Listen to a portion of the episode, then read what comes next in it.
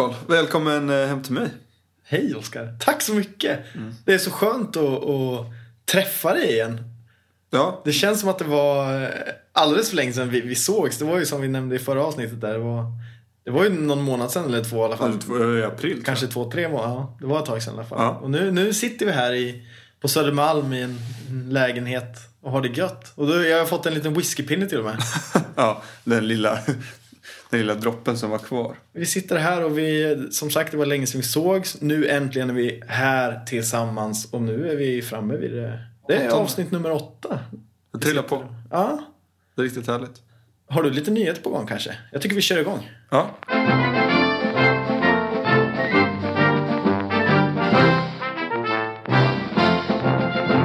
Det har släppts nu att, eh, alltså jag, jag tycker det är häftigt med, med havskappsegling. Jag tycker det är svinballt. Och eh, nu har första, inför Volvo Ocean Race då, som startar 2017, alltså nästa år. Nu är första teamet klart och det är Axo Nobel, ett holländskt team. Och så vitt jag vet så har de inte varit med och sponsrat innan. Eh, Men det, har varit, det var en holländsk satsning med förra upplagan. eh, Team Brunel med Bauer Becking som skeppare. Och alltså Volvo är ju ett svinballt race. Och det är jättekul nu med de här eh, VO65-båtarna som är utvecklade utav att det är en typs racing. Kan vi inte dra lite kort vad Volvo Ocean Race är för någonting? Det, från början hette det Whitbread round the world. Jag tror att det grundar sig typ i en vadslagning mellan två gubbar på en pub. Som det oftast gör. Men eh, och då var det Whitbread som sponsrade i början som är en ölföretag. Ehm, och det är en havskappsegling runt jorden som eh, från kanske någon gång på 90-talet så vart det eh, likadana båtar man seglade med innan dess var det handikapp. Och nu igen då är det tillbaks på entyps, alltså precis likadana båtar och likadana segel. Och med handikapp så är det alltså att ja, olika båtar får olika tal, eller lystal. Ja. Som då markerar hur snabba de är. Och beroende då på sin placering och i tid så får man ett handikapp. Så om man har en sämre båt så det... Man multiplicerar seglartid med en faktor. Ja. Men ja, och det är ett skitballt race. De är riktigt duktiga på att släppa mycket filmer. eh, Och det är många lag med. Hoppas att det blir alltså kanske tio lag eller någonting nu. Nästa upplaga. Ska bli skitspännande att se. Eh, Så nu har ett, slag, ett lag blivit släppt. Första. Första laget. Och vi har ju lite Intel. Eh, och det är inte, inte så, så, men det är så hemligt. Men det, det är ju på väg, eller det försöks i alla fall, få ihop ett svenskt lag. Ja. En svensk båt. Och då vore det kul. Så att alltså just det här med Volvo Ocean Race, det är ett svenskt företag. Det har varit en svensk båt med förra året. Mm, SCA. Eh, SCA. Och det var första och enda eh, kvinnliga Nej, besättningen. det var inte första. det var inte första? Jo. Nej. Är du helt säker? Ja. Men det var enbart kvinnliga besättning. Ja. Det är enbart kvinnlig besättning och det var första gången. Nej. Är du säker? Ja. Ja, titta, då lär jag mig något nytt. Jag kommer inte ihåg vad de hette men det var eh, alltså 2002 kanske Ja, kan Någon gång då. Ja. Ja. Men det är väldigt ovanligt i alla fall att ha en hel, det, finns ju, det är ju kvinnor med ofta, men inte en hel kvinnlig besättning. Och det var kul. Ett, ja, Team SCA då. De ska inte köra igen tyvärr. Nej, och det var, det var en svensk båt, men det var inte svenskar på båten. Nej men de har gått över det gänget. De driver något nu som de kallar för The Magenta Project. För det är den kulören som båten hade. Eh, Och försöker driva vidare nu och ha det som en grogrund. För att få fram och att eh, hjälpa kvinnliga havskappsseglare. Till att ta det upp. Och lättare få tag i sponsorer. För det är oftast pengar det handlar om liksom. Är det är häftigt. Väldigt häftigt. Det var ju en kvinnlig båt med nu på World... Vad heter den då? Nu håller jag på att tappa namnet. World Match Racing Tour heter det. Ja. Ja. vänta, ja. Det var en kvinnlig båt med. Eh, men då har vi i alla fall ett lag officiellt. Och vi väntar på flera. Så det kommer bli kul. Och Gotland runt då, eller OF Offshore Race som det heter nu. Eh, de är i mål. Och det är skitballt att eh, SRS-totalen vanns av en båt där de bara var två ombord. Eh, double-handed. Så de täv, alltså även då mot dem som var full besättning. Så lyckades Pacman, med skeppare med Jimmy Hallberg, lyckades spöa andra båtar. Vad hade de för båt? En BOR 38 Bergström Ridder. Eh, Det var de som eh, ritade Vindexen och tog fram den. Det var kluriga gubbar som eh, hade koll på det här med ja, hydrodynamik och aerodynamik. Ja. Duktiga på att rita. Men så, så de var två på den här båten och mötte även andra som var tio pers på båten. Ja, typ. full och, besättning. Ja, och, då, och de spöade dem. Ja. Och fördelen med att ha många i besättning är ju ofta att man man, man sätter sig ju hela crewet på en, alltså om du ligger på kryss till exempel eller halvvind så, så lutar ju båten väldigt, väldigt mycket. Och då sätter du dig på den, den sidan av båten som är, ja, lovart. Alltså den sidan av båten som är mot vinden. Så att du liksom försöker tynga ner så du får så mycket tryck i vinden som, eller i seglen som möjligt. Ja. Sen också så kan du, du kan ha någon som går ner och lagar mat. Eh, du kan få sova mycket mer. Du har mer stöd kanske vid ett segelbyte. Kan ha en som navigerar. Man, kan ha, man har mindre att göra då per gubbe. När du bara har två ombord, då behöver du göra allting. Och du behöver göra samtidigt. Du ska ha koll på taktik, du ska styra, du ska trimma. Du ska tänka efter, du ska förstå om någonting går sönder. Du ska hinna sova. du ska hinna sova, du ska äta, du ska laga mat. Alltså det blir massa grejer eh, som du ska ha koll på. Men frågan är hur mycket mat de lagade. Det var väl mer att de hade färdiga bars. Nej, de och- checkar nog kanske... Jag vet faktiskt inte. Men de pratar, jag, jag såg en liten intervju med dem efteråt så pratar de om att det var skitsvårt med prioriteringar där. För det blir ju det det handlar om. Och eh, de tyckte att de kanske hade prioriterat att äta lite dåligt. Mm. Så de fick i sig lite för lite käk. Jag vet inte om de käkar torrfoder. Alltså, eller vad jag, tänker mig, jag tänker mig typ så här armémat. Ja, det finns ett 24 hour meals som, Ja. några som är trendiga nu inom, inom seglingen. Men det, det är ju sånt, för det är lätt. Då bara i med vatten, och så, eller kokande vatten och sen så bara käkar det där. Mm. Men det är fortfarande, du ska sätta dig ner och äta och du ska ner och pilla. Du kanske käkar någon snackbar. Mm. Men du behöver ändå ett ordentligt mål i magen. Och det är ändå energi som ska åt till att fixa mat. Och Mm. eh, jag menar, du sover inte så jävla mycket om ni är bara två ombord. Det var som vi pratade i, i förra avsnittet om där när vi pratade om Göta kanal. Hur viktigt det är att, att hålla energin och ha kanske någon snackbar till, till, nära till hands. Liksom, för att Mm. man blir snabbt hungrig på sjön. Jag vet inte, det är någonting... Sjön suger. Ja, det är verkligen så. Ja, och lägg till ett tävlingsmoment på det som där du ska lägga full jäkla energi. För de har fan stenkoll. De sa också att de, eh, det var ett tag där de hade A3, alltså en, eh, en lite mindre genacke här uppe. Där de egentligen borde haft kanske en, en lite större inne i skärgården. Jag tappar de sju minuter kanske eller någonting. Men det är på den nivån de ligger. Och det är det som är ballat, det är det som krävs för att vinna också. Ja, och det är ändå vad är det, två dygn nästan. Om, om... Ja, två och ett halvt. Det blåste riktigt bra nu. Ja. Alltså jag har ju seglat ett par gånger och jag vet inte hur många timmar jag har spenderat ligga och glo på Gotska Sandön och sen också inne i skärgården. Alltså jag har lämnat skärgården så klockan fyra fem på morgonen, alltså dagen efter starten. Nu var nog alla ute nästan före midnatt. Ja. För att det blåste så pass bra, det var bra vinklar. Det var ju... ja, det var ju flera som var uppe liksom över 20 knop. Det, är- det är ju helt sinnessjukt. Ja, på vägen hem, det gick fort upp från Visby. Ah, skitkul, det är riktigt ballt och eh, OF Offshore Race ser fram emot nästa och förhoppningsvis segla då istället för att sitta här och Ja. Gotland runt. Det var ju många som var och tittade. Så det var ett häftigt evenemang. Jag fick många sms från Stockholms vänner som bara, men vad är det här? Är det någon båtmässa eller? Ja, det är Så bara, nej, det är Gotland runt som startar. Ja, kul. Sen också läst om, eh, DN skrev om något, något kristet gäng som har byggt Noaks ark. Alltså vadå, en modell eller? Ja, nej, nej, st- stor skala. Va? Eh. Alltså, har du sett filmen Noaks Ark? No, vad heter den? Ja, Noaks Ark då på engelska. Nej, för filmen har jag inte sett, tyvärr. Men det de har byggt, det är, det är ett museum. Idén är ju att eh, ja, de ska komma dit och visa hur det typ såg ut och man kan gå in det, det är något kristet. Har du någon bild på det här? Ser det ut som en, en, en båt? Ja, det ser ju ut som om man tänker sig som Moses.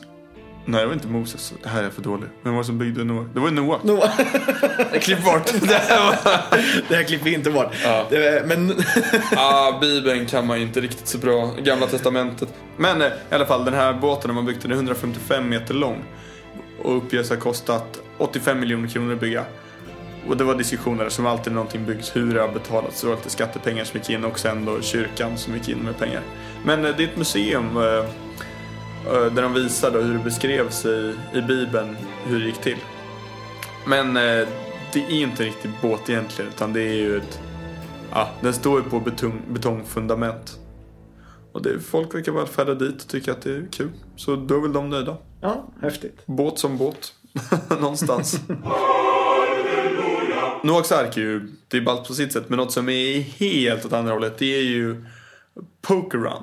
Som är nu till helgen. Ja, är inte det typ värsta värsting-motorbåtarna? Det är de värsta, de amerikanskaste amerikanska muskelbåtarna. Det är båtar med flames på liksom. Ja. Och kromade allt. Ehm, och de kör... De startar in i Stockholm och sen så kör de runt i skärgården och så är det ett par stopp där de hämtar upp kort. Och den som får bästa handen, alltså bästa korten, den får du vara med och spela poker på kvällen om pengar. Och alltså när de startar, de ligger ju alla de här muskelbåtarna på rad och så bara laddar de på fullt. Det är riktigt mäktigt. Det är så det bara dånar hela Det är typ såhär V12 som verkligen låter Ja, dubbla V8 och 100 sjömil typ. Ja, ja det är bara då, det bara sprutar i vatten också. Det är skitballt. Så de kommer här runt nu i helgen och det var ju alltså förra helgen. Eh, Men det finns ju inte bara i Stockholm, det finns ju också vid Smögen Poker Run, det finns Runn uppe i Dalarna vet jag. Där mina polare och landställe, de åker precis förbi. Det är ballt och det, det finns säkert på fler ställen. Men det, det kan jag rekommendera att kolla på. Att vara ute och åka båt är en riktig frihetskänsla. Man är ute på en stor öppen fjärd och det finns liksom inget riktigt att krocka med eller man kanske till och med är ute på havet. Det, autopiloten jobbar eller om du själv sitter och styr, det är inte så jävla aktivt. Men eh, till slut så drabbas man ju av det oundvikliga. Man måste lägga till.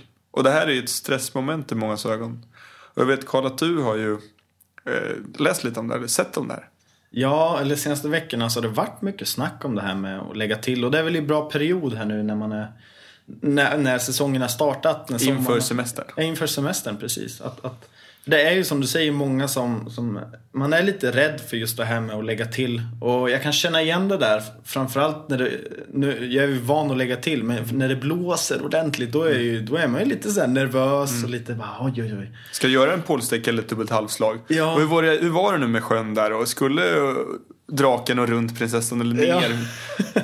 Det är Ja, mycket. det är inte, knoparna är inte mitt orosmoment. Nej men det jag tänker jag det finns. Ja, det finns. Och det är många orosmoment i det här. Och det spelar ingen roll om det blåser mycket eller inte. Det, det kan vara helt vindstilla och många kan känna sig lite oroade över att, att just lägga till. Och framförallt om det är andra båtar i närheten och så vidare. Om man ska in i en, mellan två bommar till exempel. Och det, det finns ju olika sätt att lägga till. Antingen så lägger man ju in, som, man, som jag sa, det då, två bommar i ett fack. Ja, y-bommar. Liksom, y-bommar.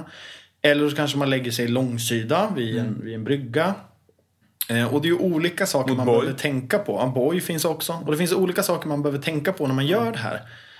Eh, och några, ska vi dra några sådana här saker Mm. som kan vara väldigt bra eh, att göra. Och det första jag tänker spontant på. Det är ju att, att fändra av. Eller fändra på kan man väl säga. Inte, Ja, fän- fändra av fändra av säger man ju. Men, men, ja. Det är att man bär av. det innebär ju att man sätter ut många fändrar runt båten. Alla putifrån kollar man har. Exakt, så många som möjligt typ. Just för att bara säkra så att man, man inte ja, skadar båten. Så att fändrar ordentligt på. Eh, man behöver göra tamparna redo. För det är ofta man typ i sista sekund bara åh shit! Tamparna också! Och så står du där en meter från bryggan och så får panik. Se till att både fändrarna är på plats. Att tamparna är på plats. Att de är redo. Eh, och sen någonting framförallt, eller nej inte framförallt, utan det gäller både motorbåt och segelbåt, att man behöver egentligen ha vinden i beaktning. Alltså att man kollar vart vinden blåser ifrån. För om du ska lägga till långsida längs en brygga till exempel. Så vet du om du har vind från sidan mot bryggan och du ska lägga det då mellan vindens, där vinden kommer Så ifrån. blåser ner på bryggan liksom. Precis, då får du lite hjälp att komma in till bryggan. Men lägger du det åt andra hållet då så du blåser ut mot bryggan, då har du ett annat problem. Så det är mycket det här med planering, att man kollar vinden och du kollar vart ska jag in och sen planerar därefter liksom.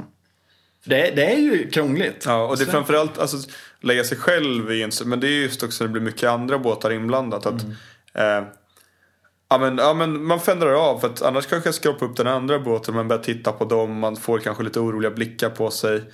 Ehm, och sen också om folk ligger för ankare eller har någon typ av mooringlina som finns som är som en eh, egentligen ett ankare som de har lagt ut i förväg på marinan så går det en tamp in till eh, bryggan. Om det finns någon tampa där och trassla in sig. Det är, sånt kan ju också vara jobbigt. Eller det, det är jobbigt. Att få tamp i propellen, du tappar liksom all styrförmåga då i båten. Ja, det finns ju som sagt många orosmoment. Men någonting som, som vi är väldigt bra på i Sverige och, och man kanske ska fortsätta med väldigt mycket, det är just att hjälpa varann. Om Ja. du ligger med båten och så ser du att men nu kommer någon och ska lägga in till bredvid mig. Hjälp till, gå och ta emot tampen, håll emot, liksom. bara visa att du är där. För då, det lugnar alla, ofta, i alla fall mig, jag ska inte tala för alla, men det lugnar lite ibland att ja, men det är någon där som hjälper till, det är nice. Ja. Eh, eller håller du med? Eller Ja, är det, kan det, det, det kan beror vara- på också för att på, med La Morena ute och seglar kan vi tycka att det är lite läskigt när någon hjälper till. För de fattar Mm. inte hur tung eller hur stor hon är. Och hur fort, att man, man orkar inte hålla. Utan man behöver lägga igenom någon ring eller runt Mm. en knap eller någonting för att ja, hon sticker liksom. Vinden fångar henne rätt fort. Och man behöver vara med. Och en sån här grej att skrik inte så mycket utan ta det lugnt. Nej, Prata igenom innan. Okej, jag tänker så här om, om man är ett ovant gäng. För efter vad när man hittar ett sätt som man gör på så gör man på samma sätt. Ja, man tilldelar varje ja, besättningsmedlem då, tilldelar en uppgift. Att du tar förtampen, du hoppar in när jag säger till. Du, den här andra personen tar aktertampen Ja. och så vidare. Och ofta så kanske om man ska lägga till med långsidan in, då kan Mm. det vara bra att börja med ett spring. Alltså att du sätter en tamp på mittenknapet på båten och drar därifrån. Det kan vara bra. Att. Ja, eller en, ett spring in är ju en tamp som går. Ja, men vad ska man kalla det då? Det är en tamp mitt på båten. En Det är ofta tvärända. en tvärända. Fan vad jag hatar de här termerna. Men Ja. det är det, det ibland krävs det. ja. Spring går inåt och sen ändar går utåt sett från Ja, båten. okej. Och den här ska egentligen vara bara rakt in. Ja, för annars om man lägger som ett spring också, om man lägger framifrån Mm. eh, ett spring och så kan man ligga och köra på det som man jobbar Ja, precis. Så det finns ju många saker att ta i beaktning och, och vi kommer lägga upp eh, lite videos på eh, hemsidan. Så på sjölivet.se eller jourlivet.se funkar också. Där kan ni gå in och titta på de här videosarna så får ni lite mer. Vi har både då motorbåt, video och segelbåt. För det kan vara lite olika.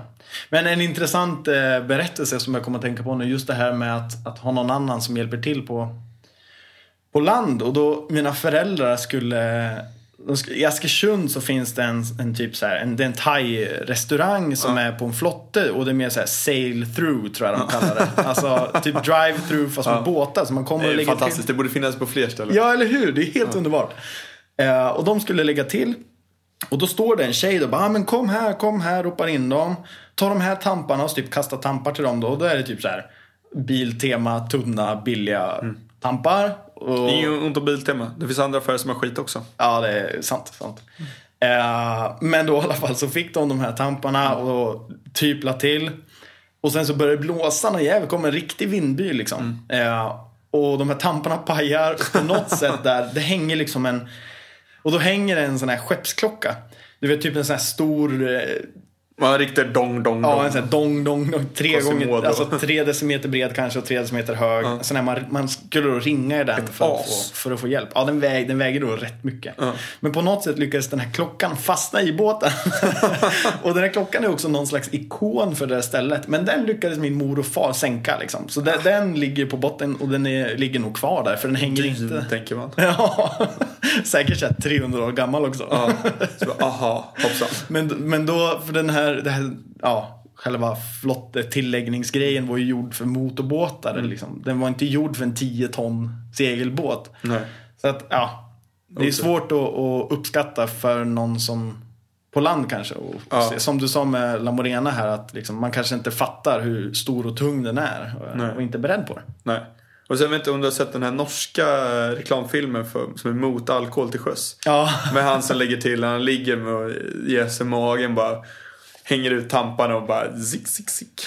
den ska vi nästan, jag tror vi har delat den någon gång tidigare. Den är värd att dela egentligen. Ja, det är en fantastisk film. Ja, men den är helt underbar. Men det är nog flera va? För det där är... Är det alkohol på sjön? Det kanske är den. Tror det. Ja. För han sitter och lyssnar på musik, sitter tillbaka lutad Ja. i båten.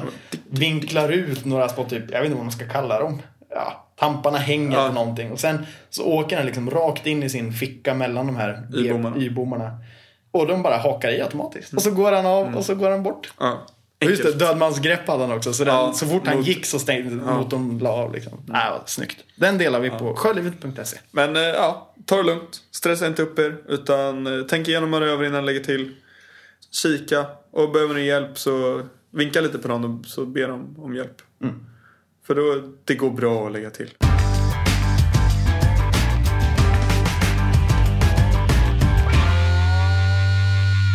Vi pratar ju ofta om eh, fina och speciella platser runt i skärgården. Där det finns kanske en, eh, en viss grej som är extra kul att göra. Men eh, det finns ganska mycket generella grejer man kan göra i de flesta båthamnarna. Och där tänkte vi prata om. Så istället för veckans plats så kanske veckans topp fem att göra. Ja. Och vi börjar med femteplatsen Karl. Femteplatsen det är att hyra en windsurfingbräda eller en kitesurf. Eh, om man nu säger kite. En kite säger man väl. ja. ja eh, och det, det, går att göra på väldigt, väldigt många ställen. Att just, och framförallt då, det finns till och med lektioner. Man kan Jag tror det är ganska bra, eller ja. det är ett bra sätt att lära sig på. Verkligen, och det är ett bra sätt att, att förstå det här med, kanske framförallt om man inte har seglat tidigare, så, och förstå liksom hur vindar funkar och hur man ska utnyttja dem på bästa mm. sätt. Och det är någon slags, alltså det är som, i Sverige är det inte så många platser vi kan vågsurfa på. Eh, det är väl typ i Varberg möjligtvis. Ja, men det finns i söder om Umeå också. Gör det? Ja, just det. Men det har jag läst om någon gång. Ja. Och eh, till Stockholm, där, Nynäshamn. Ja, men det är, du märker det. Tre ställen kunde du komma De kan ramla upp alla surfspots utan att vara surfare. Eh, men vindsurfing finns det ju väldigt, väldigt gott om. Och det finns olika slags brädor och så vidare. Ja. Så det, ja, men jag tycker det är skitkul. Det var länge sedan jag gjorde det nu. Du, har du vindsurfat? Jag har vindsurfat, ja. Kan du? Ja, ja det kan jag. Kitesurfat? Eh, nej, det har jag aldrig gjort. Men jag önskar jag, jag, att jag ska göra den här sommaren. Jag har en kompis som har en kitesurf. Så jag tänkte att jag ska flörta in mig lite med honom där ja. och, och, se till att eh, pröva lite. Pröva. Ja, men det är Arvid Bild som vi har pratat med ja. i många avsnitt nu. Så att, eh, jag tänkte sno, sno mig någon lektion av honom. Mm. Det, det, det, är nästan lite läskigt för det är inte så riktigt samma sak tror jag. Kanske. Nej, men det, det är lite mer. Men det var femteplatsen. Det var alltså att hyra en windsurfingbräda. Mm. Och det, det, kan man göra i princip alla åldrar. Det finns ja. olika storlekar eh, för olika viktklasser och så vidare. Och så, vidare. så det är häftigt. Mm. Plats nummer fyra. Gå på museum. Jag, jag, jag är ändå rätt svag för museum. Ja, du är ju det. Jag är faktiskt inte det. Du får övertyga mig nu. Men det är också så här barndomsgrej att jag alltid har gjort det. Man är på, man kommer till en stad där det kanske har funnits eh, någon eller något, det har hänt något speciellt där. Typ eh, Vasamuseet i Stockholm är känt. Eh, om man kommer till Stockholm så är det värt att gå. Eh, man kan besöka, i Stockholms skärgård finns det rätt mycket. Det är mycket gamla militära grejer. Typ uppe i Arholma och så har de en gammal bunker. Med den eh, läckra spaken som är mellan krig eller fred. Ah. Som är på fred, som ah. ställer om hela grejen. Eh, även Sierfortet som också är militärt där de har små dockor utställda. Alltså, I, I Motala så har ni det här motormuseet va? Ja, det är inte så båtrelaterat men det ligger ju precis vid vattnet. Ja, och det, är tillräckligt, det är rätt skönt också att göra något annat. Något. Mm. För ofta sitter man bara på båten och så man pratar bara sjökort och det är vind och väder och man, mm. vad ska vi äta? Ja, har du gått på toa? Nej, jag har inte bajsat på två dagar. det blir liksom bara det man snackar om. Och då får komma och bryta av till något som är helt annorlunda. Ja, det här motormuseet, jag, var länge sedan jag var där, men det är ju mycket så gamla bilar och motorer, typ de första motorerna som, som gjordes. Och det är skitsoft att få något sånt. Och så bara en så här aha-upplevelse och mm. sig lite. Även då som vi nämnde i något av de första avsnittet, eh, eh Bruno Liljefors där på Bullerö. Ja. Och det finns mycket små museer. Och uppsök dem, för det kan vara rätt ballt. Det kan finnas, ah, jag kommer inte ihåg det var, men var någonstans jag såg att de hade en de hade samlat bara jättemycket flaskor. Uh. Jag tror det var någonstans på Åland. Som hade typ så här, alltså super, super mycket gamla spritflaskor. Mm. Och det är rätt läckert att gå och pilla och pula på det. Mm. Så att eh, museum, besök dem. Plats nummer tre. Hyra kajak eller en SUP-bräda. Ja. Eller en trampbåt. Alltså det finns ju många saker man ja, kan hyra. Men det är li lite, lite grann relaterat till windsurfingbräda. Men typ ja, roddbåt eller kajak eller någon sån här sak. Mm. Eh, kan vara väldigt trevligt. Framförallt om man är några stycken. Ja. Det kan finnas jättefina grejer som vi pratade om i förra avsnittet med stendörren. Där kan man hyra kajaker. Och, och det kan ju säkert få någon typ av eh, tour med en guide där mm. du kan få åka runt och titta. Paddlar ut, käka matsäck. Det är också att komma igång och röra lite på sig för ja, man det, blir lätt stillasittande på Det är båt. kul och det är lätt att man, man är med om saker. I Varamon i Motala så ja. kan man hyra sådana här trampbåtar bland annat. Det finns mm. massa saker. Men trampbåtar är en sak. Och då var det, jag är gammal simmare så var det en simtävling och så var det några kompisar som var där och de hyrde en sån här trampbåt. Ja. Och utanför Motala, den viken där, så ligger CTV-tornet heter En gammal militärbas där de provar att skjuta torpeder. Ja. Och där får man inte vara, men de trodde att det var ett hopptorn. För det såg, såg ut som, det var ett ja. hopptorn långt där borta liksom. Så de, de trampade den där trampbåten i flera timmar. Eh, gick upp på det här, ja, tornet då, det är ju inget Ja. hopptorn. Men lyckades ändå då hoppa lite och ha det kul. Sen kom en kustbevakningsbåt och bara Så fick de trampa tillbaka två timmar igen. Ja. Okej. Men man är med om saker. Det är häftigt. Ja, man får upp- uppleva. paddla är skitläckert för man kommer in, alltså både med motorsegelbåt så även om man har en båt som inte går så djupt så är, är det ändå säkert, det är sällan man är på grundare vatten än en halv meter. Eh, med, med kajak är det inget problem. Så att man får se rätt mycket och man- i och med att man är så tyst också så kan man komma rätt nära djur och natur. Och sen är ju känslan där när man är väldigt, väldigt nära vattenytan. Det är nästan, du har ju benen under vattenytan Mm. Ja. typ, och har kroppen över dem. Men det är en väldigt häftig känsla, tycker jag. En väldigt befriande känsla. Ja, Typ. meditativt. Det är inte så mycket att tänka, det är lite som att cykla liksom. Att det är bara, man paddlar på helt enkelt. Plats nummer två. Gå på restaurang. Ja, jag älskar mat. Ja, du är ju en matfantast. Ja. Det är helt under att du är så smal som du är. Ja, jag vet inte, det är något fel som är trasigt i kroppen. Men alltså det spelar ingen roll. Alltså, typ eh, seglade med La Morena en gång och var på väg norrut till Åland. Låg och kryssade riktigt tråkigt väder upp längs eh, eh, Furusundsleden. La oss i, på Gräddö och där så knatade vi liksom 200 meter till någon egentligen slaskig pizzeria. Men det var så jävla gott med pizza. Alltså fortfarande i regnställ med flytväst kliver man in där och vet, det är bara blött och man är bara, oh, man är så, oh, man är less. Och, och då bara hänga upp sjöställen där inne. Och så bara beställa typ en capricciosa eller någonting. Det var så jäkla gott. Nu blev jag hungrig. Ja, Ja, men det finns ju väldigt många fina restauranger precis, alltså där man kan lägga en till precis vid restaurangen. Ja. Och det är ju någon charm i det tycker jag. Ja. Man kan bara lägga till och beställa direkt. Typ. ja. Ja, alltså där, eh, kanalmagasinet i MEM. Alltså precis egentligen då första, alltså jag- där Göta kanal börjar i Östersjön. Eh, Riktigt bra restaurang där, den kan jag verkligen rekommendera. Skittrevligt folk. Eh, Wirströms fisk på Möja. Eh, med, eller Wikströms. Eh, de fiskar allt själva. Man lägger till så går man upp lite in i byn. Det är riktigt mysigt. Fjäderholmarna, eh, Stockholm. Ta båt in från stan, bara kvart ut. mycket Stockholmsrestauranger här. Ja, ja. Vättern då. Ska jag, eh, eh, I Karlsborg finns i och för sig en, Mm. en väldigt eh, god restaurang. Precis där man, man lägger till vid restaurangen. Ja. Och den heter Idas brygga. Ja. Den är också väldigt, väldigt god. Västkusten har ingen... Eh, Det finns säkert Smögen. ja, men det, det Smögen. finns ju liksom, jag har varit i Marstrand och många ställen. Det finns ju jättefina ställen alltså. Ja. Men äh, Gyllene Uttern, det är väl Vättern? Äh, längst söderut? Eller nej, vart ligger det? Ja, Det är Gränna typ. ja, den är det någonstans. Ja, Jag har aldrig stannat där med båt. jag Det ska ju vara riktigt bra. Jag vet inte om man kommer åt det. Jag tror jag har varit där med, med bil dock. Ja. man åker av E4 där. länge. Ja. Men det finns, och det kan vara så jäkla skönt också att Ja men just om det har varit, man tittar ner i båten man vet att fan diska, det är ett jävla meck. Och så vad blir det? Ja men det, det blir någon pasta med något stekt och så luktar det stekos i hela båten. Och då får gå iväg och käka och... Men man ska inte underskatta att laga, båt, laga mat i båten heller. Nej nej nej, det kan väl gå som alltså, finns. vi gjorde typ hemmagjord, eller hemmagjord, vi köpte färdig deg till pizza. Ja. Så här, men så gör man den själv, väljer vad man ska ha på. Mm. Och just det här när man har gasol, botten blir helt underbar. Ja. Men det är också så alltså, äta mat ute är alltid går. En korv med bröd om man steker in det, är aldrig särskilt roligt. Men om du grillar en korv med bröd, man bara oh, det här är bland det godaste jag ätit. Ja. Mat utomhus är verkligen gott. Men och just då när man har ätit det kanske ett par dagar och man har varit ute till havs, man kanske haft något dygn. Alltså komma och sätta sig på en restaurang kanske där någon kommer och frågar bara, vad vill ni ha? Man bara oh, får sitta och bläddra i menyn Ja. och kika. Kolla lite vad man har för pilsner eller kanske något gott vin. Erkänn att du läser verkligen hela menyn. Man bläddrar i, ja. men Du gör det, eller hur? Ja. Du läser varenda förrätt, vad som finns. Eller det känns som att Ja. du är en sån människa. Ja, men kanske det finns en risk att det bläddras igenom. Och eh, provar. Det är ju gott. Och så när man har lokala specialiteter. Och, nej, jag, jag gillar verkligen att gå på restaurang. Och då också kanske man har tagit sig till det. Så mm, gå på restaurang. Skittrevligt. Men Karl, första platsen. Vad är bland eh, det som vi tycker egentligen är det bästa man kan göra? Ja, det är ju hyra en cykel. Ja, Om man då? inte har någon med sig. Ja. Ja. men det, alltså, det är ju som vi, vi pratade lite kort om det här innan. Men det är ju just det här att man, man, man är på sjön, man är ute och seglar, man har det bra. Eller åka motorbåt? Eller åker motorbåt. Eh, och man lägger till.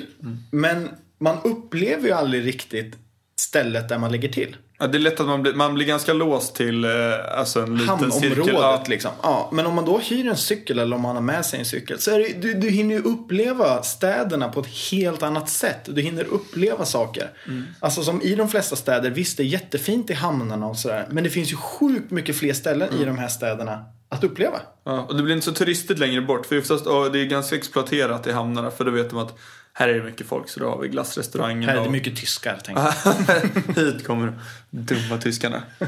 Gute heute alle Leute. Och, Vad betyder det? ja, ingenting. Det är väl god kväll all folk. Fast på Ja. låtsas tyska. Eh, men, eh, ja, men precis. När man kan hoja iväg lite och få lite fart. Känna att eh, en ljummen sommarkväll att det brusar lite i öronen i någon nedförsbacke är riktigt kul. Det är billigt också. Ja, alltså jag, vi har kollat priser. Typ så här 100-200 spänn per dygn. Hyrcykel. Barncykel billigare. Och ja, Men det här ser man ju ändå på många segelbåtar Mm.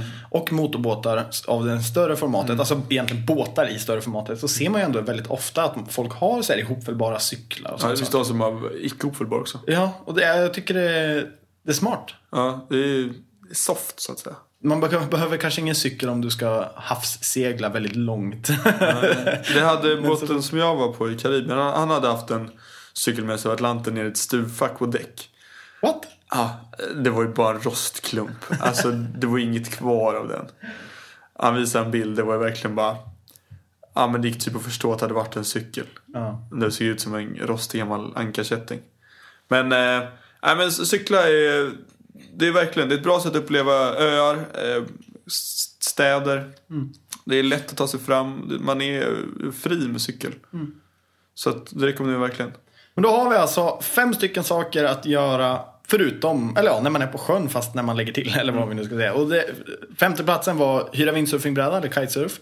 Eh, museum, hyra kajak eller SUP eller trampbåt. Ja. Eh, eller dylikt. Eh, andra platsen var gå på restaurang, Ja, äta gott. Och första platsen hyra cykel. ja. Och sen en eh, liten eh, grej egentligen. Vi har ju en, Bonus. en bonusgrej som egentligen allt nästan innefattar. Det är ju bara gå en promenad. Alltså, ibland, alltså få gå iväg själv och gå en promenad och sätta sig och, och bara glo och vara lite tyst. Det kan jag uppskatta fruktansvärt. Ja, för det är ofta att man fastnar lite lätt på båten. Ja, och inte rör sig så mycket. Och då är det som du säger skönt och Det spelar ingen roll, man behöver inte vara i en hamn för att göra det. Det kan du göra, lägg till vid en ö. Eller lägga ankar någonstans, ta en jolle in till ön och bara gå. Jag håller med. Det var en bra bonus.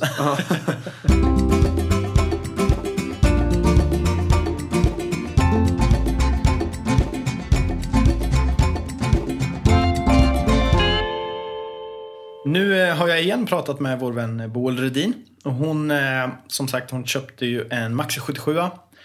Eh, helt färsk på båtlivet och sjölivet. Har aldrig liksom, ja, haft båt. Och vi sa att vi skulle följa upp lite grann hur det går för henne och hur det är nu med den här ja, ny på sjön, ny båt, eh, nya upplevelser, nya känslor. Så eh, vi har varit och pratat med henne och vi får, ja, vi får lyssna helt enkelt vad hon har att säga.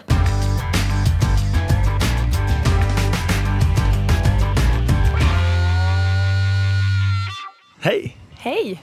Eh, vart är vi någonstans? Eh, Nu sitter vi i eh, Vasahamnen, eh, hemmahamnen för båten Glimma. Eller det tillhör Nybrovikens båtsällskap. Ja. Och det var ju två avsnitt sedan vi hördes vid senast och eh, om vi minns här nu, om vi blickar tillbaka lite grann så, så kom vi att prata med dig lite grann för att du är ju hyfsat ny på sjön. Det är din första båt, eller hur? Ja, stämmer bra.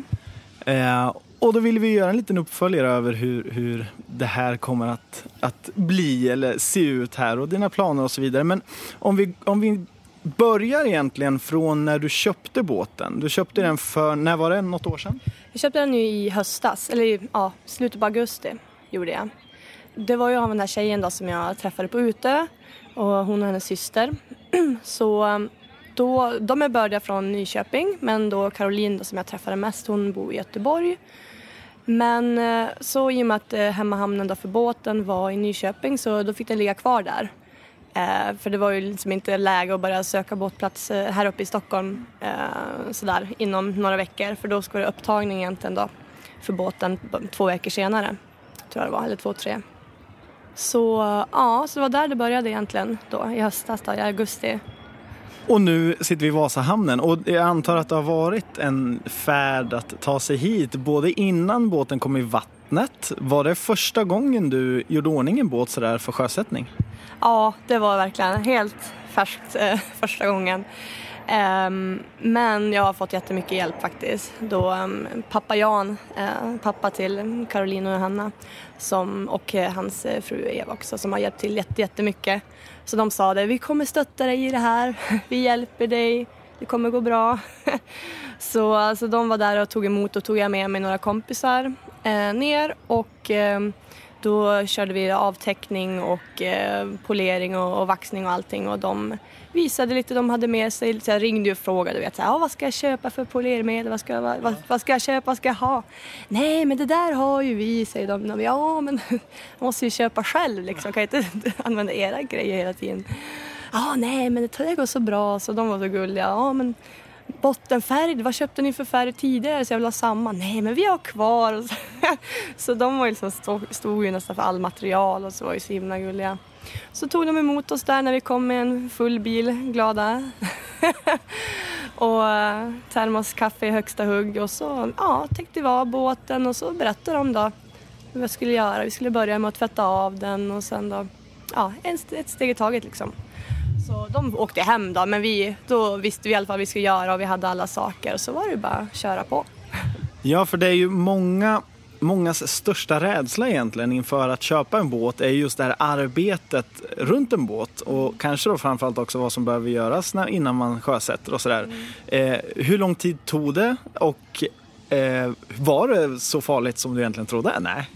Nej, det, det gick ju ändå som relativt bra får man väl ändå säga. Vi var ju då fyra personer som var där och eh, eh grejade så att egentligen hann jag då på en dag han ju täcka av den, eh, tvätta av den eh, och vaxa och polera. Det var bra jobbat. Ja, uh det, det, det, var kul. jag var ju så ivrig, du vet, så jag tvingade ju dit dem i, såhär, i mars tror jag det var. så vi var så här, mössa, handskar, täckbyxor nästan och så grejer. Så vi var ju lite oroliga att det inte skulle gå där med, med vax, att det skulle vara för kallt. Men det gick bra faktiskt. Och mm, ja, sen så var tanken att jag skulle tillbaka ner då en annan dag för att bottenmåla. Men då sa, då tyckte de det att nej men vi kan göra det någon kväll när temperaturen är rätt så slipper du. I och med att det blir ju några resor upp och ner, upp och ner då. Ja just det, till Nyköping ja, där. Mm. Precis, och så jag har ju inte bil heller så det blir ju lite problematiskt. Men så det har gått bra, så de hjälpte mig med det. Och eh, ja, de har ju hjälpt mig så mycket. De har hjälpt mig med motorn, så de har ju förvarat motorn. Och ja, och egentligen alla dynor och sånt i deras förråd. För de var som att jag bara nej men gud, ska, ska ni ska ju ta mina saker? Men de, ah, de är så, så vana liksom tyckte de att de har ju haft alla de här sakerna i sitt förråd tidigare också i och med att tjejerna har haft den. Så, så det blev bara fortsättning egentligen för dem. Men ja, så de fixade motorn och haft förvaring av alla de sakerna så det har ju varit guld värt. Alltså, ja. Men sen då, då fick ni den klar för sjösättning. Eh, sen sjösatte ni?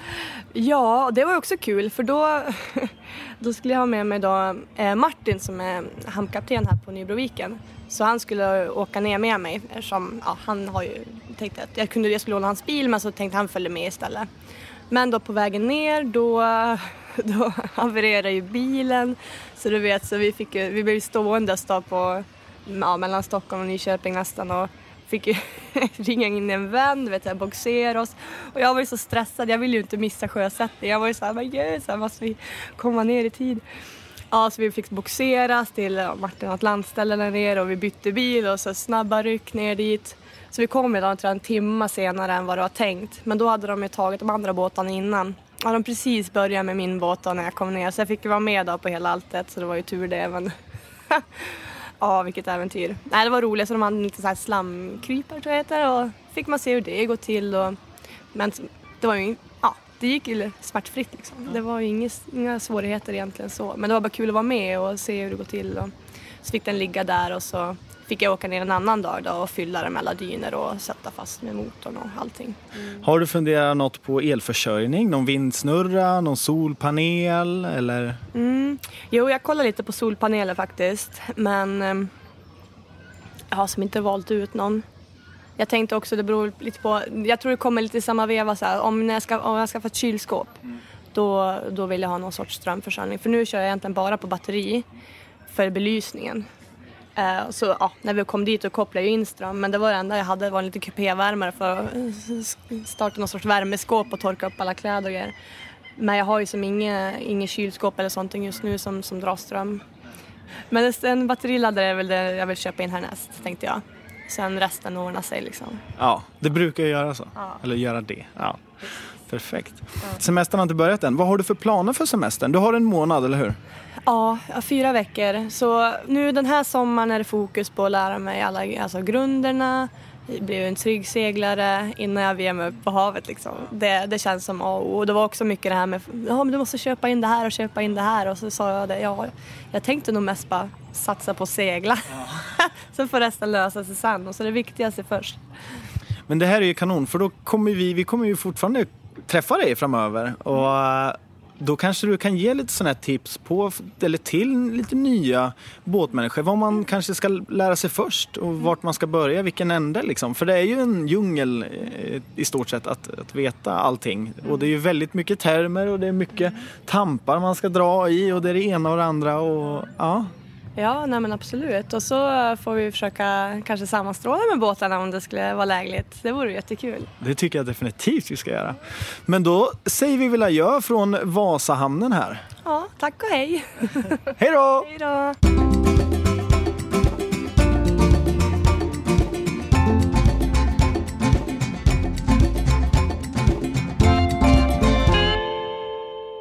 Vi har pratat om det här lite förut. eh, Men det är många kompisar så som har frågat om råd och tips. För folk tror, bara för att jag har en podcast nu om, om sjölivet, tror att jag kan allt om alla båtar. Det är ju i så fall dig de ska fråga kanske. Jag ju, vi har ju lagt upp det så som om du kollar på fotboll. Jag är Ja. den här lite dummare kommentatorn som ställer frågor. Du är den här som kan, experten.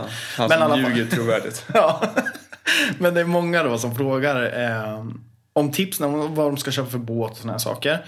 Den tanken, eller de frågorna har fört mig vidare lite grann till det här att många är sugna på att köpa båt men kanske inte riktigt har en aning om vad det faktiskt kostar att ha en båt. Är det gratis? Vad kostar det? Vad behöver Vad man tänka på? Vad kostar det? Exakt. Och vi har gjort en liten lista på, på saker som man behöver tänka på när man köper båt. Kan inte du berätta vad det första på listan är?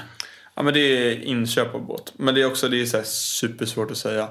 Och, men, och det är väl egentligen vid inköpet som man kan spara någon typ av pengar. Att liksom, är det värt att lägga 10 000 kronor till om man köper en, en billig båt för, för under 50 000? En sån här gammal segelbåt, 70-talare. Så är det värt att lägga, så man ser att alla båtarna ligger runt 25-30. Så Men den här, det finns en ute också för 39. Så bara, vad blir fördelen med den? Är det mer som kan gå sönder på den? Eller är det lagat allt det här som går sönder, eller, redan, eller kommer gå sönder på de andra båtarna? Och här krävs det att man kanske har läst på lite eh, om båttypen. Man kanske har med sig någon som kan. Eh, om man själv inte känner sig säker. Eh, för här finns det liksom fallhål. Är, är säljaren bara trevlig eller är det en genuint bra människa? Är det en ruckel man får? En sjunkbomb eller? Ja, för ofta, framförallt när man kollar på båt, så om de ligger i vattnet så är det svårt att, att granska kölen och sådana här saker. Eller, Och samma ligger de på land. Jag menar hur beter den sig i vattnet? Läcker det? Ja.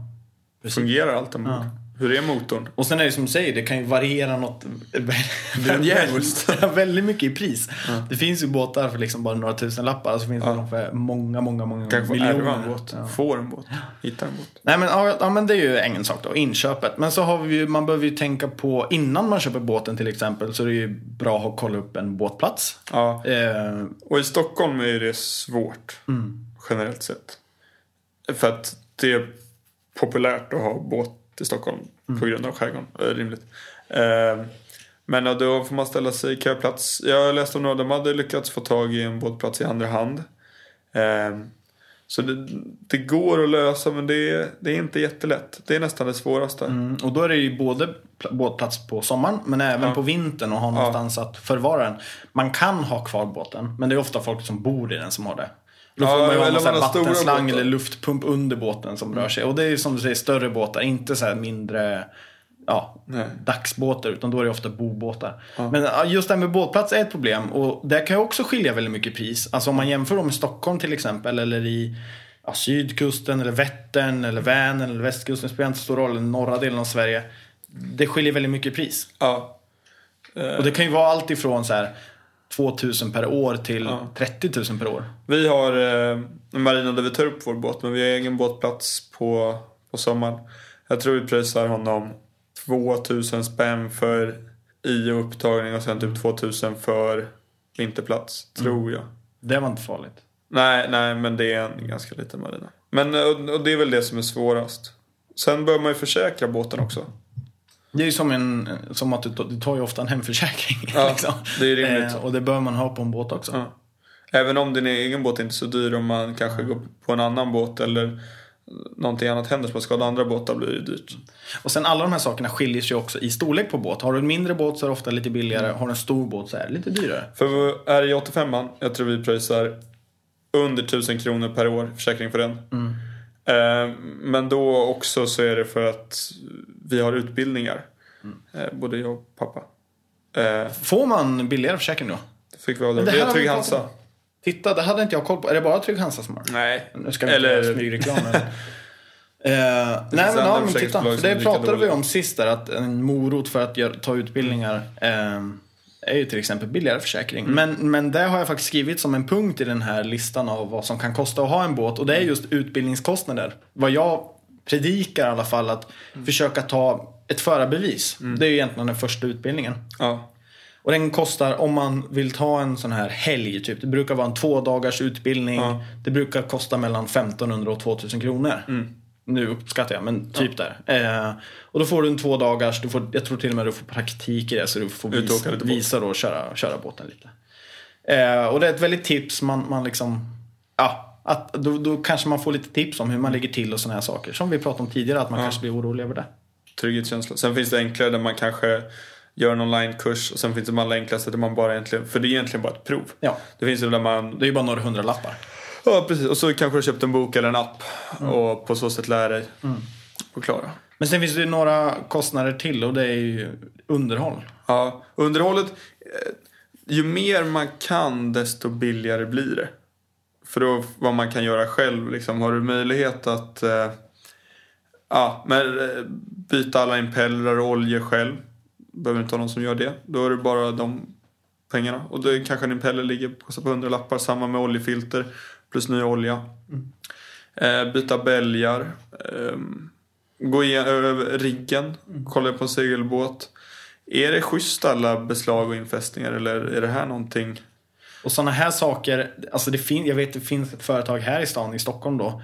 Eh, där, där det är ett gäng grabbar som åker till din båt och hjälper dig med underhåll och la- laga saker och fixar saker. Och såna saker. Så att om man inte kan heller så finns det möjlighet att göra det ändå. Och det här är med under, det är ju en djungel. För det finns alltid någon typisk gubbe på marinan som säger att det där går bra. Och så här har jag alltid gjort. Och sen finns det någon som säger nej nej så där får man inte göra helt tvärtom. Och, så att det är riktigt lurigt vad som är rätt också. För det är mycket förstå sig på det. Eh, där man alltid gjort på ett sätt men som kanske egentligen är fel. Ja. Och, men, och, och, men det stora man behöver göra det är väl bottenmåla.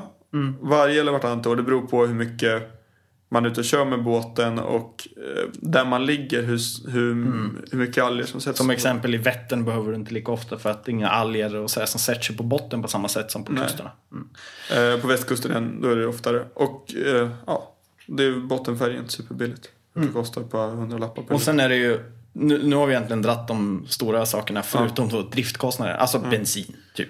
Eh, som, som när du kör bil. Det kostar. Så enkelt är det. Motorbåtar helt, är mer än segelbåtar. ja, däremot då är segelbåtar så kostar ju segel mycket pengar.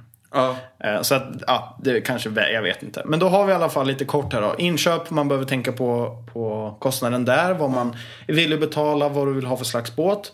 Eh, försäkring, båtplats, underhåll då. Driftkostnader, alltså bensin. Och sen, som jag predikar då, utbildning. Eh, Men, och det är alltid någon som har lagt en 25 minuters video på hur man knyter en pålstek eller vad man ska tänka på. Någon som har överanalyserat det så in i Norden. Så då, det man glömmer bort var säkert oviktigt ändå.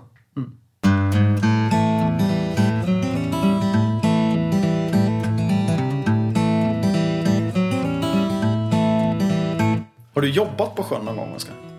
som yrke liksom. Ja, ja, men eh, det var mycket dagar i hamn och tvätta båt. Jaha. Väldigt få dagar eh, åka med passagerare. Okej. Men startfartyg för Gotland runt. Ja. När det heter Gotland runt. Vi har kört någon charter. Jag har mycket så skolklasser jag jobbar för lite med också på skuter. Jaha. Jag har ju aldrig gjort det och jag har varit lite eh, sådär, eh, vad ska man säga, eh, nyfiken på hur det är att jobba på sjön. Och därför i alla fall så har ju vi varit och pratat med eh, Elias Nilsson som är befälhavare på MS Emily. Och det är en båt som går egentligen, jag vet inte var den börjar, men den går i alla fall härifrån på Södermalm så går den till Hammarby Sjöstad, till Gröna Lund och sen upp till ja, stan någonstans uppe i centrum. Ja. Snurrar runt. Och snurrar där liksom och har massa passagerare och, och nej, den går ju i princip året runt. Eh, så ska, jag- vi, har- vi har varit och pratat med dem och jag tycker vi lyssnar. Idag är vi ombord på fartyget MS Emily och står här med befälhavare. Elias Nilsson heter jag. Ja, och eh, det är du som kör den här båten. Det stämmer, det är jag som kör. Du kan berätta lite vad det är för typ av båt och vad ni, eh, vad ni gör. Ja. Emily är en passagerarfärja som går i Stockholms hamn mellan Hammarby sjöstad och Nybroviken. Mm, Med stopp på vägen vid eh, Masthamnen utanför Vikingterminalen och Allmänna gränd på Djurgården. Eh, båten är från början en gammal, eh, ett gammalt eh, en bilfärja som byggdes i Danmark 31. Men den är ombyggd ett antal gånger och senast stora ombyggnaden var på Simrishamns varv och det var 2010. Har plats för 200 passagerare. Och vi går i trafik eh, året om, varje dag. Rätt mycket pendlare som åker till och från jobbet på förmiddag och eftermiddag. Men sen är det också mycket turister, framförallt på sommaren.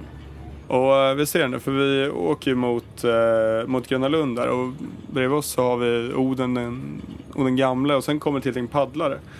Jag tänker att det är en hel del olika trafik. Vad möter ni för problem i, eller möjligheter eller hur ska man se det? Vad, vad möter ni för problem när ni är ute och kör? Man säga. Det, det är en ganska speciell miljö förstås, Stockholms hamn. Det är väldigt mycket olika sorters fartyg. Jag har ju, som, som du sa, här kommer några paddlare. Det finns ju uthyrning av trampbåtar så det finns lite sånt ibland. Och så har vi ju då antagligen Sveriges mest trafikerade brygga på sommaren, Allmänna gränd med massor av eh, olika charterbåtar och turlistebåtar som ska in och ut hela tiden. Så att det är en ganska komplex eh, trafiksituation får man ju säga, speciellt på sommaren. Men eh, ja, det brukar reda sig. Det är väl, eh, om man tittar på situationen som sådan så är det ju inte alltid enligt sjövägsreglerna om man säger så, utan vi måste ju lägga ett pussel. Om alla gör sin del så löser det sig. Så att det, så funkar det här i hamnen. Nu alltså vid varje påstigning här så räknar han och då sitter han med Elias med en, ja, en klassisk räknegrej. Matroshjärnan kallar det. Matroshjärnan enligt. Och klickar så de håller koll då. För statistik i sitt Excel-dokument över hur mycket folk de har ombord. Eh, Men vart gjorde du din praktik då? Jag gjorde praktik, eh, det är två praktikperioder i den här utbildningen som jag gör. Och, eh, eller som jag gjorde. Och första praktik så gjorde jag ombord på Emily. Så att, eh, det var egentligen mina allra första arbetslivserfarenhet på sjön var på Emily. Och jag, jag gillar båten. Jag gillar båten och jag gillar framförallt linjen. Jag tycker det är fantastiskt vackert. Fortfarande, varje dag. Så eh, det var väl lite kärlek vid första ögonkastet. Kan jag säga faktiskt. Hur kommer det sig att du sökte till att jobba till sjöss? Åh, det är en bra fråga. Ehm, jag är ju uppvuxen med eh, fritidsbåt, segling och eh, hade nog inte tänkt så mycket på, på det som yrke egentligen. Eh, sen såg jag bara en annons för just den här. Det stod skärgårdskapten. Och eh, tänkte jag, ja det är klart, det, det ska jag göra. Så sökte jag utbildningen och kom in. Och mm, det är väl det bästa jag har gjort. Faktiskt, det är helt rätt. För eh, du sitter ju här uppe och styr. Ehm, och man tänker att stor båt, stor ratt. Men det stämmer ju inte riktigt. Nej, det gör det inte. Det är väl lite mer som eh, tv-spel eller vad man ska säga. Det är en liten joystick egentligen. Som jag styr med. Eh, och sen finns det ju andra andra vägar. Om den här inte skulle fungera så kan jag koppla in och, och faktiskt styra med eh, nödstyrning, en ratt. Här. Men eh, normalt sett så styr jag med en liten styrpinne på en joystick. Du kan väl berätta om eh, hur en eh, eh, normal dag ser ut för dig?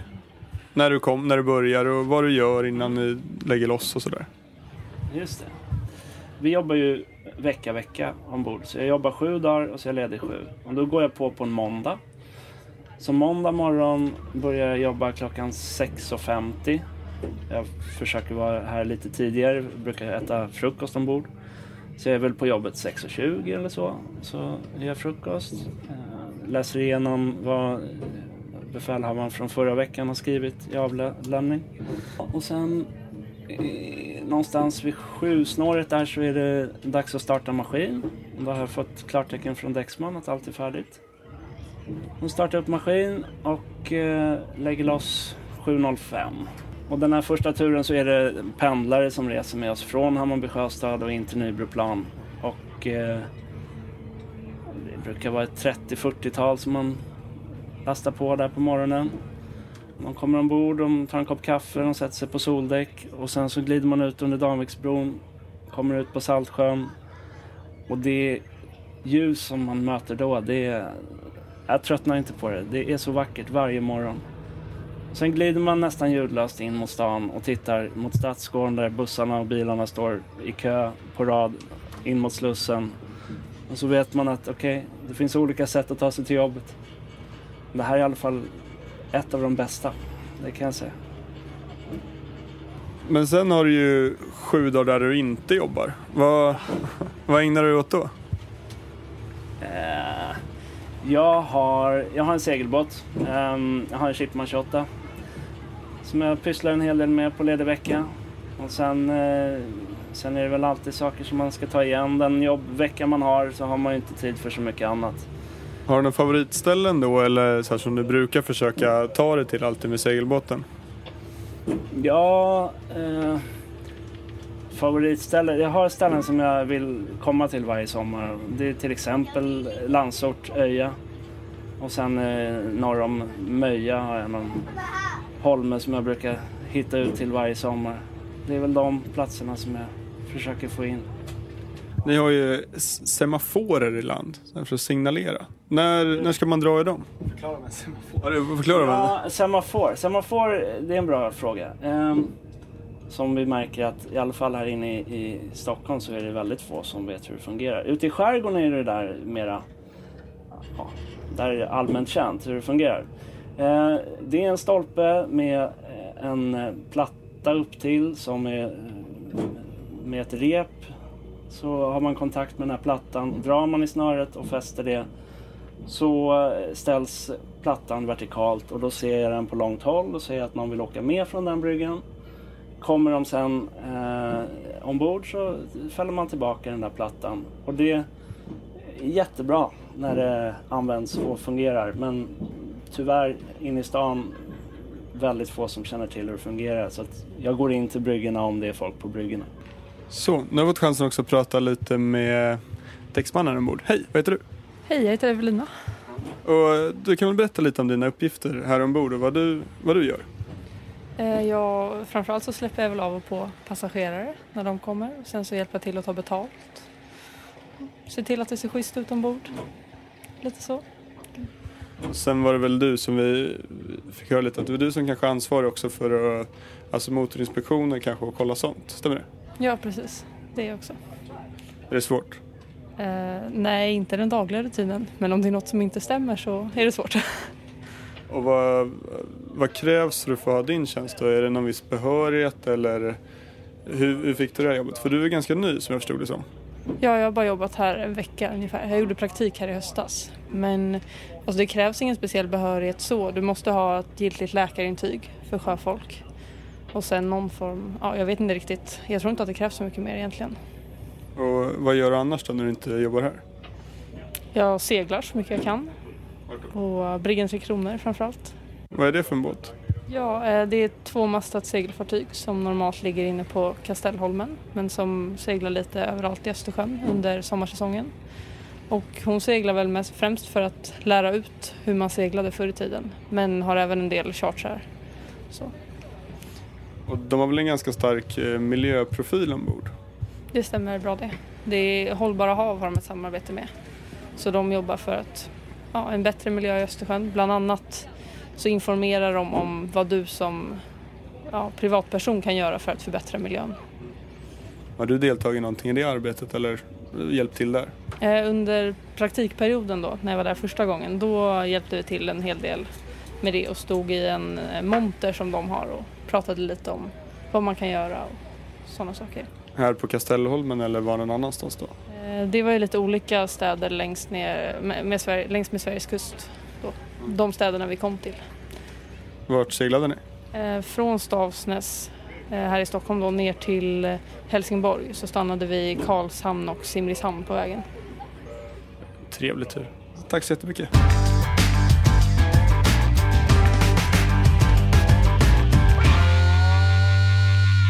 Förra avsnittet här så pratade vi med Arvid Bild som tävlar för Team Essic och vi pratade lite om vi var ju på M32 Cup något avsnitt och, och lite sådär. Följ, vi har ju följt de här killarna rätt så nära. Niklas Stackhammar heter deras eh, skeppare eller eh, styrman eller vad han, man nu kallar det. Vad heter den? Dackhammar? Niklas Stackhammar. Ja men båten, den heter Dackhammar Team Racing. Eller Nej, nej, den heter Team Essic. Team Essic ja. ja. Vad heter de? Eh, men de var i alla fall med här nu i World Match Racing Tour. Det Då man tävlade om en miljon dollar. en miljon dollar. Och vart var det?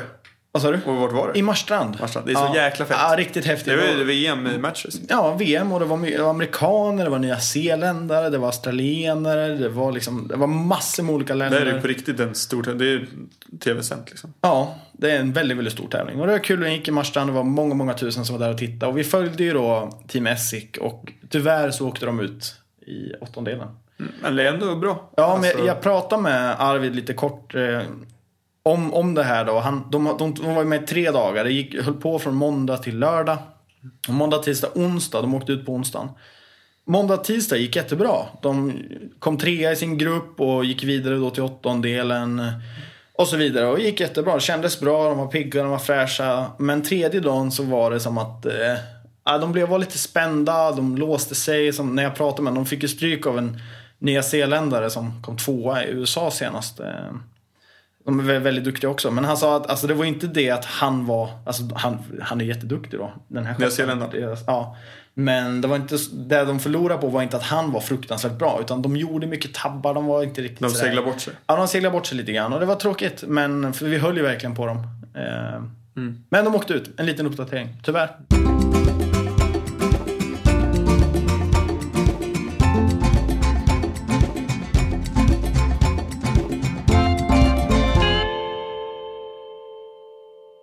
Ja men Carl, det har varit skönt att sitta och träffas nu igen. Alltså som vi sa, det var länge sedan sist. Och det är riktigt kul att ha fått, ja, få vara med varandra lite igen. Ja, krama lite på varandra. Ja. Och nu kommer vi ju vara här eh, några veckor till i alla fall Mm. i, eh, i Stockholm. Eh, Jag kommer vara i Göteborg också så vi kommer väl ha något avsnitt ifrån varandra. Men sen syns vi i Umeå igen.